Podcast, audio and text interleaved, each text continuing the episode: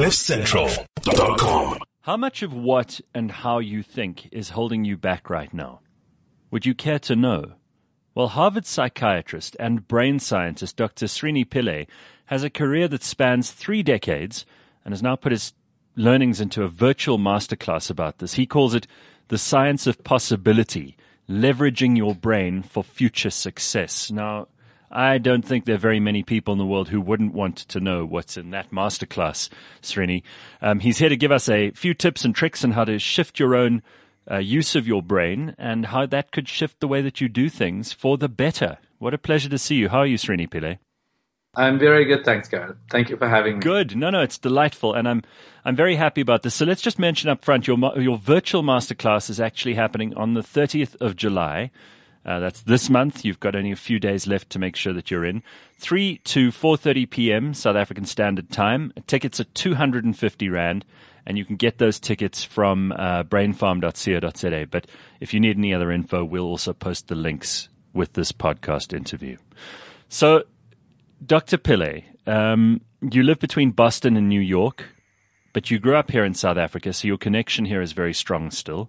Um, you, you've gone on to do amazing things uh, at Harvard and with McKinsey, uh, with various think tanks. You've been the CEO of Neuro Business Group and, and continue to be. So, all of this uh, leads me to think that you must have a very interesting and very busy and very varied and dynamic life. Is that about right? It is, yeah. You know, I, I, in general, I think I've always been restless internally, and I've always felt like I don't really like living within boundaries, and I don't really like living in containers or with titles. So I'm as interested in the arts as I am in the sciences. In fact, I just finished writing a musical. So I'm I'm wow. really interested in, and I'm also the chief medical officer of a technology company. So I, you know, I like really spanning everything between science and art and technology. Uh, and even those categories, I don't think really represent what I feel. And and to a certain extent, I think it's that curiosity that allows me to connect with people. Uh, and I, I have a sort of controversial view on education currently, which is that I think a lot of education is based on people who've been successful who then come up with methods uh, that they prescribe in order to do something. And mm-hmm. I feel like most people who follow those methods, whether they're at schools or listening to people online, are not are not ever as successful as the people who are talking about them.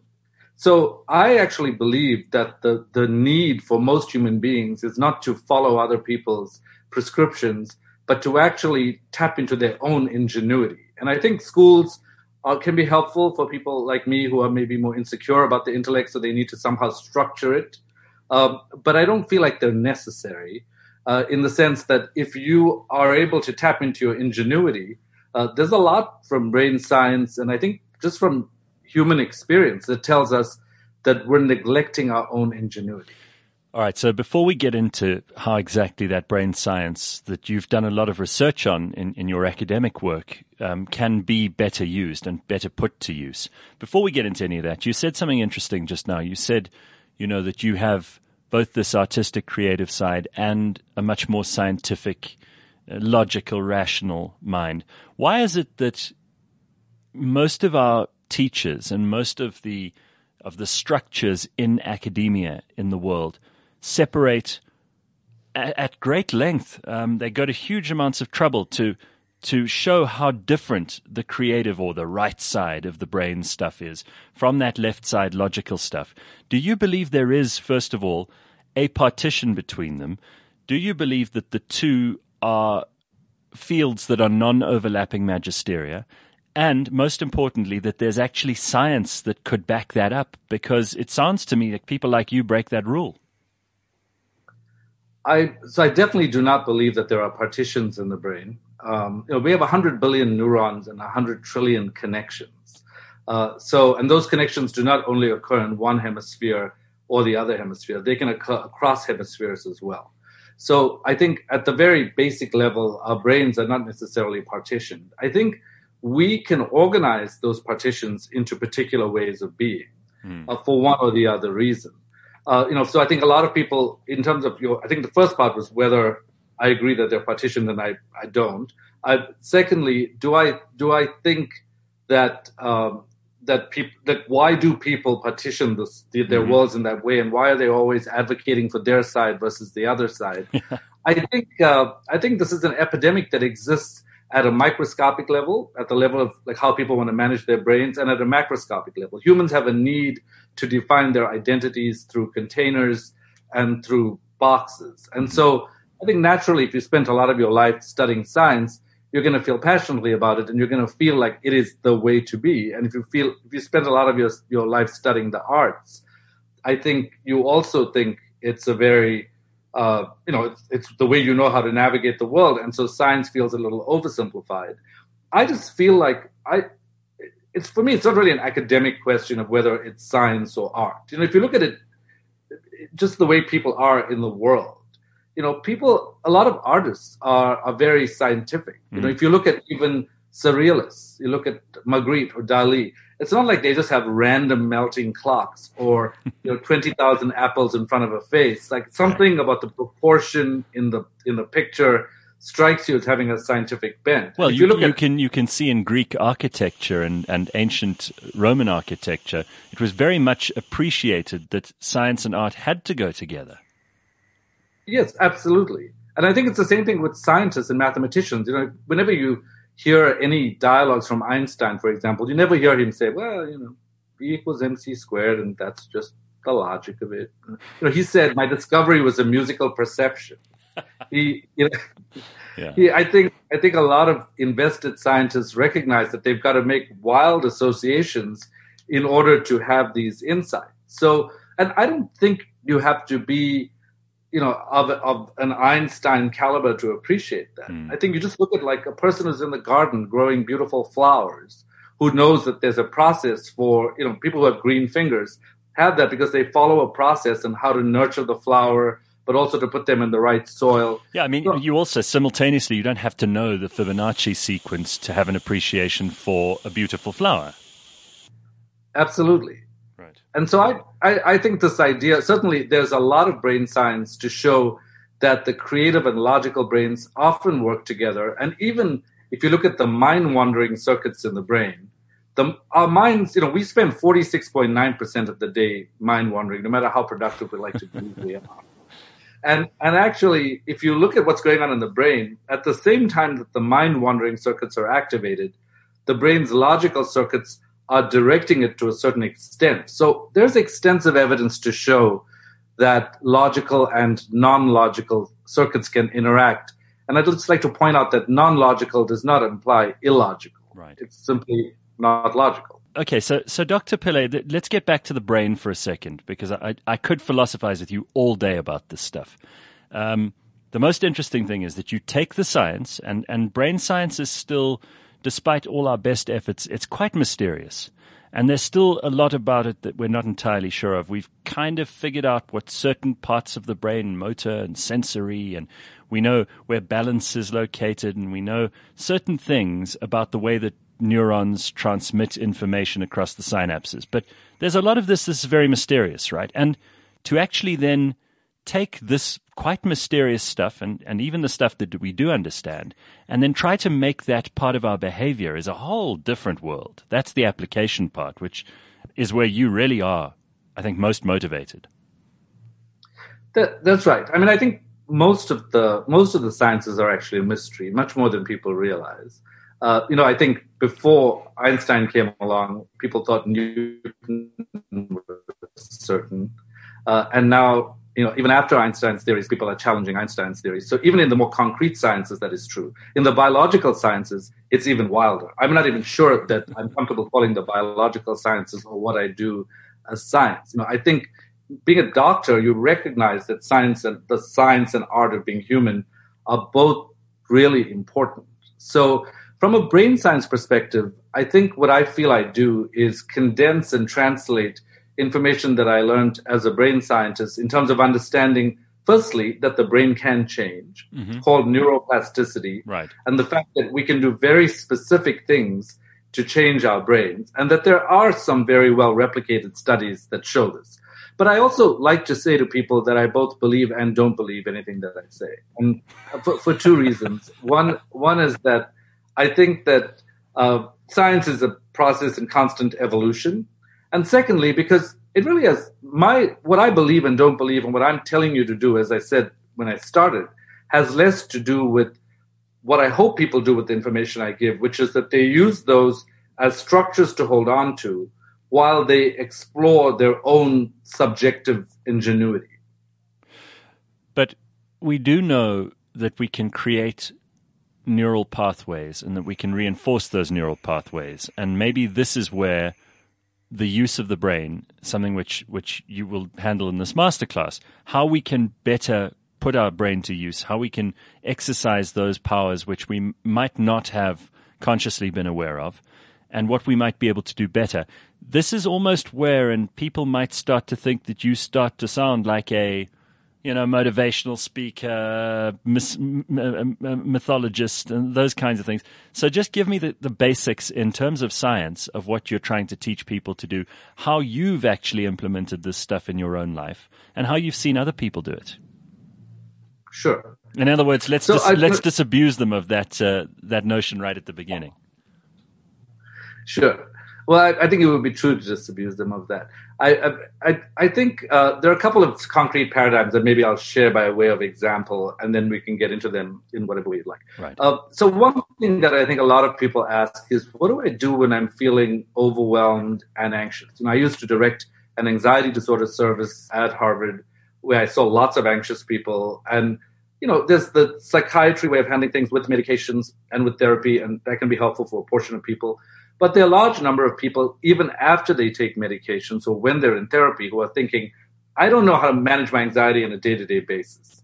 So if we look at the brain science, when you're anxious, a lot of different things happen. But one of the things that happens is that there's excessive activation of the emotional center in the brain, which is the amygdala.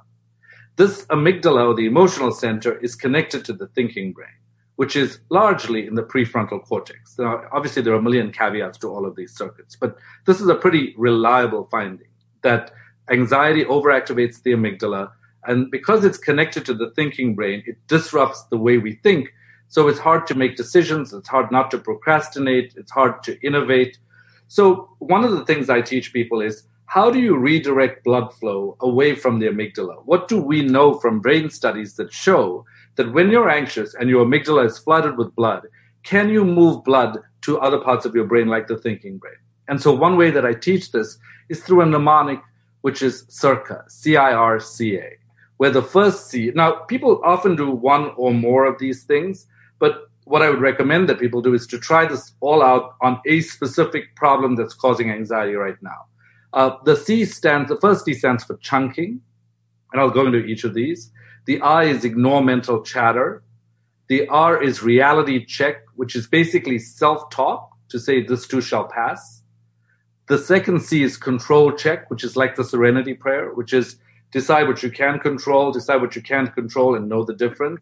And then the A is for attention shift, move your attention, which is like a flashlight, from the problem to the solution. And just to get to the first two, chunking is basically you know, if if I'm feeling like I don't know when this pandemic is going to end, like what am I going to do? It's like, well, with pandemics, every pandemic so far, there has been a beginning and an end. So why don't I figure out what I'm going to be doing this month, next month, and just by saying that to yourself and not having constant conversations about, oh, I don't know when this is going to end, or what's going to happen, you actually calm down your amygdala. This is the idea of eating an elephant one bite at a time. Exactly.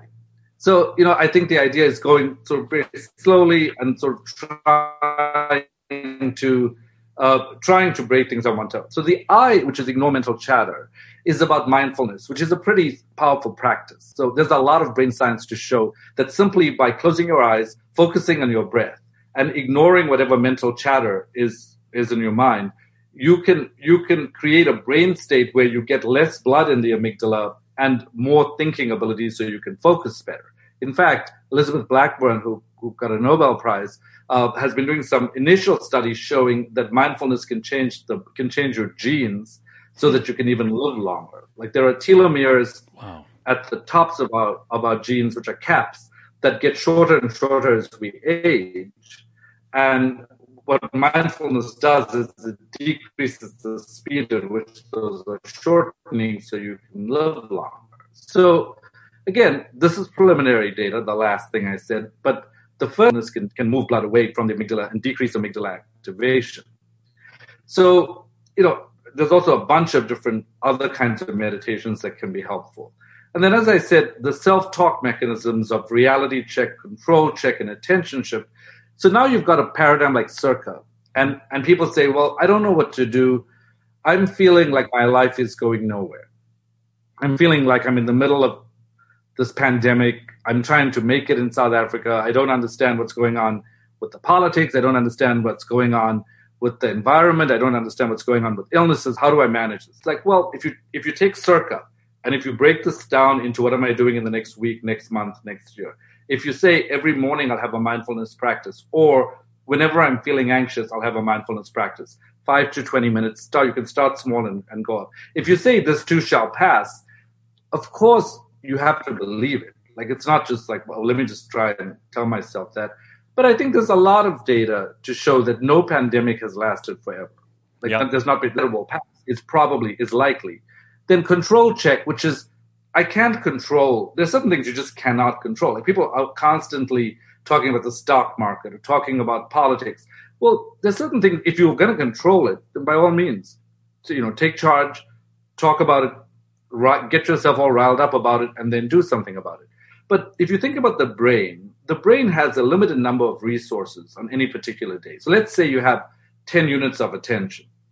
You know, I there's a reason I on Twitter I describe myself as somewhere between martinis and meditation. It's because I, I I feel like there's a certain number of units of attention that it's your choice to decide how you want to use it. You can lo- use all 10 units worrying all day, or you can tell yourself, you know what, certain things concern me. So I'm going to worry about these things now, and I'm going to actively build time for peak experiences in my life so that my attention can be directed toward that. Ah, but but there is something that you're leaving out here, and, and, and this is also quite well researched and well fun, well well founded. Is that the amygdala almost has its own reward center, where the amygdala likes being in charge of the rest of the brain, and emotional attention um, being paid to the self is most gratifying to people. So they'll sometimes enjoy wallowing and they don't want to find a solution because it's much easier to complain and to be sad or to be angry or to, to blame someone else or to lash out.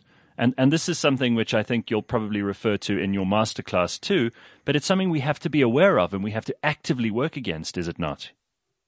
Absolutely. In fact, you know, there, are two perspectives I'll share here. One is psychological, and the other is biological. From a psychological perspective, uh, there's a, there's a phenomenon called repetition compulsion. And Freud and a bunch of Freud was a neurologist, but Freud and a bunch of other psychologists were standing around watching babies, and they thought, you know, you can imagine how experimental psychologists are not always humor, but they were like, this is a very weird behavior. Like, why are these babies throwing out their toys from their cots. Like it would be like coming home and being like, "Oh, I'm just going to throw out my furniture today. Here's the light. Here's the chair." It's like that's a weird behavior for a human to have. And so they then started saying, "Well, okay, that's fine," but then they started crying. They're like, "Come on, like you threw the toy out. Now you're crying about it." And then they said, then the mother brings the toy back in this experiment, and the baby starts clapping, gets really happy, and they're like, okay, that's a little crazy. Like you threw the toy out, then you cried. Now you're happy that the toy is back. And the mother turns around and the baby throws the toy out again. And they're like, okay, we need to understand this. Like, what is going on that the baby keeps on throwing out something that it wants so that it can apparently rehearse this emotion over and over again? And one of their thoughts is that humans are wired to master disappointment and not to seek fulfillment. Hmm. that fun- fundamentally, we love being really great at the fact that life can be really crappy and we can do amazing things when life is crappy. So we create these situations of negativity for ourselves, even unconsciously, because we want to practice being masters at disappointment. Wow. And if, if you actually look at the psychological theories about this and the brain science that goes along with this, what you have, one of the leading theories about worry is called the contrast avoidance theory, which is that if you actually look in detail at why people worry, and as you said, you know, a lot of people are just, you know, they're like, what do you mean I can't worry? Like people are dying everywhere. Like I don't feel safe anywhere. I don't, I'm not, my life is not going anywhere. Like this is all fact to them. The reality is that in life you have peak experiences and then you have these valley or trough experiences. And the fall from peak to trough is so frightening for most people that they would rather commit to mediocrity so they can be in the middle so that when they do fall, the fall will not be as great. And in the masterclass, what I really want to talk about is how do you build possibility so that you don't commit to mediocrity? How do you, what do you, what can you tell yourself? How can you change your brain? How can you change the way you manage your life so that you don't just become a reactor to life circumstances, but actually take charge by changing your brain? So this is this is all very helpful for anxiety and when we talk about uh, uncertainty and fear, but but uncertainty is particular, and and we have a very measured response to uncertainty, and the the brain does similar things when it's presented with a, a positive information. Uh, what, what have your studies revealed about that, and how can we better deal with the very many uncertainties that we may encounter on a daily basis and make those decisions a little bit better. Some of those decisions can be made more snappily, some of them require thought. Which is which? So I think with uncertainty, there are, there's a, I could talk about this forever, but I'll, I'll try to summarize elements of this. So I think one of the basic findings that's helpful is a study done by Sarinopoulos and colleagues, which was really around 2009. So it was a long time ago, uh, what they did was they looked at the brains of anxious people, of people who are uncertain, and they looked at another group of people who were just living life as usual. And what they found was that in the uncertain group, there were certain brain activations that correlated with the fact that 75% of people mispredicted when bad things would happen, which mean that, means that when you're uncertain, uncertainty throws your brain into a bias so that when you're biased, you start to think the what you expect the worst and you think the sky is going to fall down. But in reality, uncertainty means I don't know. It does not mean something horrible is going to happen. But the brain, because of activations in the insula, which is the gut feeling detector, and the conflict center, the anterior cingulate cortex, because of those two regional activations, the brain starts saying, oh my God, oh my God, oh my God, something terrible is going to happen. And 75% of people think something bad is going to happen when it doesn't happen. So the very first thing we ought to tell ourselves is that uncertainty throws our brains into bias. And studies do show that self talk can significantly change the brain just by talking to yourself, either out loud, which sometimes is a bit crazy if you're in public, so you might want to do that by yourself, but talking to yourself out loud or actually uh, talking to yourself in your head and saying, okay, like I know I'm feeling freaked out right now, but I also know that 75% of people feel like something bad's going to happen when the the reframing of that is to say I don't know means I don't know. It does not mean you know something bad's going to happen. So that's the first kind of thing you could do for uncertainty. The second thing you could do has to do with what I call more basic confidence, which is when you're feeling uncertain and your confidence is shattered, there are things you can do to change your brain. The first technique is pretty simple. It's called affect labeling, which is simply calling out the emotion. So if you're feeling anxious, and you can call it whatever you want to call it in your own words, freaked out, jittery. So essentially, when you label the emotion, it decreases activation of the amygdala, which means your anxiety is less. So that's the first thing for basic confidence. The second thing for basic confidence is, is actually speaking to yourself in the second person and calling yourself by name, which I always thought was kind of a nifty trick, but I never really used it. Except last year, I was giving a talk in Singapore on a stage that I realized I had to walk up and down, and there was an audience on both sides. And I thought, oh, this is not going to be that hard. I'll just look at both sides. Well, as I was looking at both sides, I realized that the stage was actually uneven. And so my shoes kept on getting stuck oh. in what was going on. So I had, I had to concentrate on the stage, on my shoes, and with my hat. And I was, and I was starting to feel a little bit flustered. And I thought, it suddenly occurred to me, I said, why don't I just use this technique that's been well researched by Ethan Kross and his colleagues, where instead of saying, I'm going to crush this, you say to yourself, Srini, you're going to crush this. So what happens is in that moment, you have an anxious self, but you know, the self is not just one thing. It's not monolithic. It's sort of, we have an anxious self, we have a confident self, a happy self. We have all kinds of ways of being. So when you say, Srini, you're going to crush this, your brain is not. If you if you say I'm going to crush this, your brain's like, yeah, right, whatever. Like, you're freaking out. But if you say Srini, you're going to crush this, you actually are talking to another part of you. And I, it actually works. So now I feel like I have. Does that have to do with the fact that perhaps those parts of you which aren't so sure don't mind being told by those parts of you which are? Exactly. That, that's exactly right. And so, and, and so the fact that we just think when we're unsure that it's all of us, it's just not true.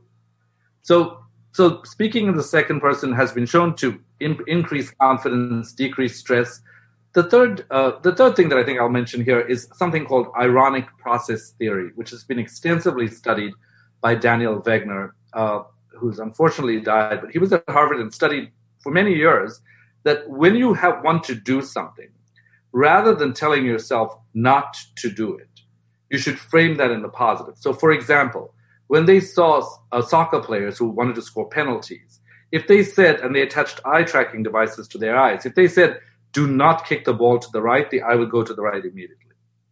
So they've seen this, you know, it's like if you're at a party and you're holding a glass of red wine, you're thinking, do not drop the wine. Why is it that the wine always drops just as you're walking past the white couch and you're like, oh they've my all, God. They've, they've, also shown that people who are driving and who are fixated on the, on the barrier between the left and right lanes of the highway will inevitably veer towards that barrier, right? For the same reasons.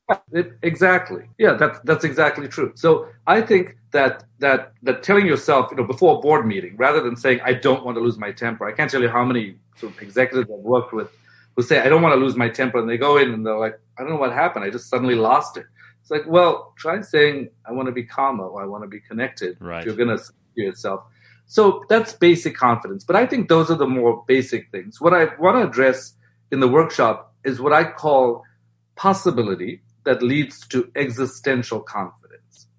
And what we know in the brain is that there is a there is a thinking brain that's about attention that can conduct all of these cognitive things, like I'm telling you, like you know, speaking in the second person, labeling your affect, avoiding using the word no, self-talk, saying, you know, the brain exaggerates things. But there's also another part of your brain called the default mode network which is the unfocused part of your brain. So my my last book, which was uh, Tinker Dabble Doodle Try, I wrote about the benefits of activating the default mode network and using strategic unfocus, because what we know is that this network actually uses 20% of the energy in the body. Focused attention, you know, like where we say we've got to do something, just uses about 5%. And that's because the background activity in the brain where we're busy putting puzzle pieces together is actually doing much more work than than what's happening in the foreground. Is so, that is that almost like your your hard drive where you've got administrative stuff going on and it's apportioning this and moving that and recategorizing and filing this and all of that stuff almost happens automatically in the background, but it takes an enormous amount of energy and your RAM is doing the immediate work. Is that is that almost a correlation we could make between a computer and a brain in this respect? Absolutely. Yeah, because a lot of people think that their conscious activity is what will get them somewhere. Mm. But the truth is, people try very hard, and a lot of people don't get to where they need to get to, and that's because most of our days are with are lived with focus, focus, focus fatigue, which basically means all you're doing is fatiguing the brain. And focus is great, obviously. I mean, I'm I'm a fan in certain instances. Like you don't do things if you don't focus. But I, I am a fan of, of living a life with intermittent periods of unfocus. So focus, unfocus, focus, unfocus. Because if you if you it's a bit like li- like living without refueling your car. So you won't drive cross country without refueling your car. So why would you go through an entire day without refueling your brain? And so in the book, I describe various strategies that you can use to unfocus and, and one of these is the sense of possibility, which is more than like, oh, you just have to believe and you, you know, this is this is how you think. It's changing the way you operate. Basically, in an uncertain world where you know everything is changing all the time and you just have no idea about your future if you rely on the external world for your own success then you're going to be up and down all the time. It's going to be yanking your chain all the time. You have to figure out a way to have a vision for yourself that is stable enough that you can actually operate with and put together through these periods of focus and unfocus so that you can learn to be committed to a possibility that is not yet a reality, but which really relies wholly on your self sufficiency that you can feel in your bones. It's not how much education you have. Hmm. It's not who taught you. It's not whether you know brain science. It's not whether you know psychology. You know, the, the example I like to use here is the One Laptop Per Child project, which is a project that was done in Ethiopia where they dropped a bunch of computer tablets saying, I wonder what these kids will do with it. Like they've never seen technology before. Will they mm-hmm. eat it? Sit on it? Like what like what do you do if you have no idea what these structures are? Well, what they found was that within a couple of hours, they found the on off button. Within a couple of days, they were singing ABC songs. And within a few weeks, they had hacked Android. Now, these, these kids had not been to school. Nobody told them these are the, this is the instruction manual. But when you rely on your ingenuity and your curiosity, you will find an intelligence that does not exist in any book. And really, what I would love to inspire people to understand is that there's a brain network.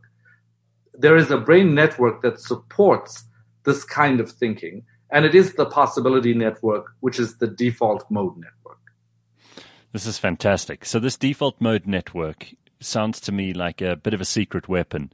And because it's running in the background, so much of, of it we just take for granted and we don't take seriously. Yes, absolutely. In fact, a lot of people don't realize that this downtime or unfocused time has been instrumental in people making major discoveries. Kary Banks Mullis, for example, who found a way of making synthetic DNA. His lab, his lab colleagues hated it. They just said he's, he's not a scientist. He's not following linear process. He's not following the linear procedure. But he was driving to Ber- from Berkeley to Mendocino with his girlfriend. He had had a little bit of red wine. She was asleep in the car. He suddenly stopped the car, started sketching some stuff on a on a wall, went to their little house, and found none of this was that linear. I think linear thinking is what we come up with when we reflect on how we got somewhere. But if we actually think about our lives, our lives and our successes are not all about straight line thinking. You know, there it's, it's intriguing to me where we end up in life. It's intriguing to me how we end up in life. You know, like I. No, no. This this reminds me. I've spoken to a lot of musicians about when they come up with their their great works. You know, if it's a song that you've written, for example, which becomes a hit, and many of them say that they they can't really pinpoint. It's not as if they sat down with the intent of writing a great song.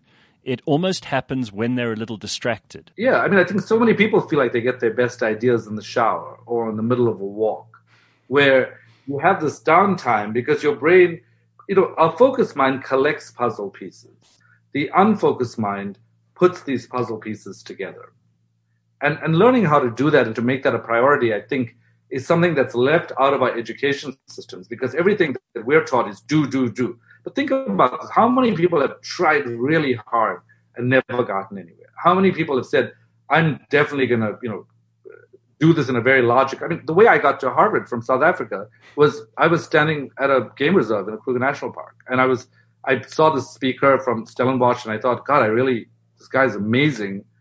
And then I thought he's going to think I'm crazy if I just because I was sort of over the top about his talk, and so I was standing next to him. I was waiting for a car to pick me up, and I said, you know, I just wanted to tell you your talk was really amazing. And he said, you know, thanks, you know, like a normal human being. And I said, I don't know why, and I know this is really insane, but I really feel like you could change my life right now. And I just, I would just like to ask you, can you, can you just say anything to me? Because I have a strong hunch about this. And he said, well, how do you want to change your life? And I said, well, so what are you interested in? I said, well, I don't know. I think I'm interested in human emotion and the brain. And I think I would love to be able to study that. And he said, well, we have a medical research council scholarship They've never given it to someone of color before, and they've never given it to someone in psychiatry. The chances are really low, but if you want to submit an application, why don't you do that? And the next day, I faxed it over to him. He walked it over to the council committee. And a few hours later, I got a call saying, Congratulations and welcome to Stellenbosch. This is not a very rational way of approaching life. You know, and I'm not saying everywhere we go, we should just try out a possibility, but if you have a hunch, you probably are collecting information that is unconscious, that is that is being processed in the background, that you're just picking up little pieces of information and you don't know what, what, what those things are. And really I used the same kind of process to get from Stellenbosch to Harvard. I just decided to pick up the phone. You know, there was no internet that I could access. I had to go through different operators from a small dorm room, and I just eventually, you know, I did the South African thing, which is like, I want to speak to the manager. I was like, I want to speak to the head of Harvard. and so they were like, yeah, right. Head of Harvard, what? And I eventually got to, I got to the head of psychiatry at Harvard and I said, hi, my name is Srini. I'm sitting in a small dorm room in South Africa and I'm thinking, boy, wouldn't it be great to be at Harvard? And he told me later, because I trained at that hospital subsequently, he said, I thought you were crazy, but I thought I had to say yeah, I said, sure, submit an application, see what happens. So, of course, I had to work hard to do that. I had to do well to do that. But there are a lot of people who did well. The question is that, that, that and it, you know, I think working hard and doing the work is part of the work. But, but then taking a chance and stepping into this field of possibility is really where I think a lot of people don't look because possibility is so ephemeral Yeah. well, uh, thank you, Srini. I look forward to your workshop, your masterclass. We'll post all the details for it on cliffcentral.com. And uh, thank you very much for a really interesting discussion. I think we've only touched the tip of the iceberg here, and I'd love to have another chat with you at some time in the future. Yeah, I would love to. I would love to as well. Thank you very much, and thanks for taking the time. Thank you so much. Thank you. CliffCentral.com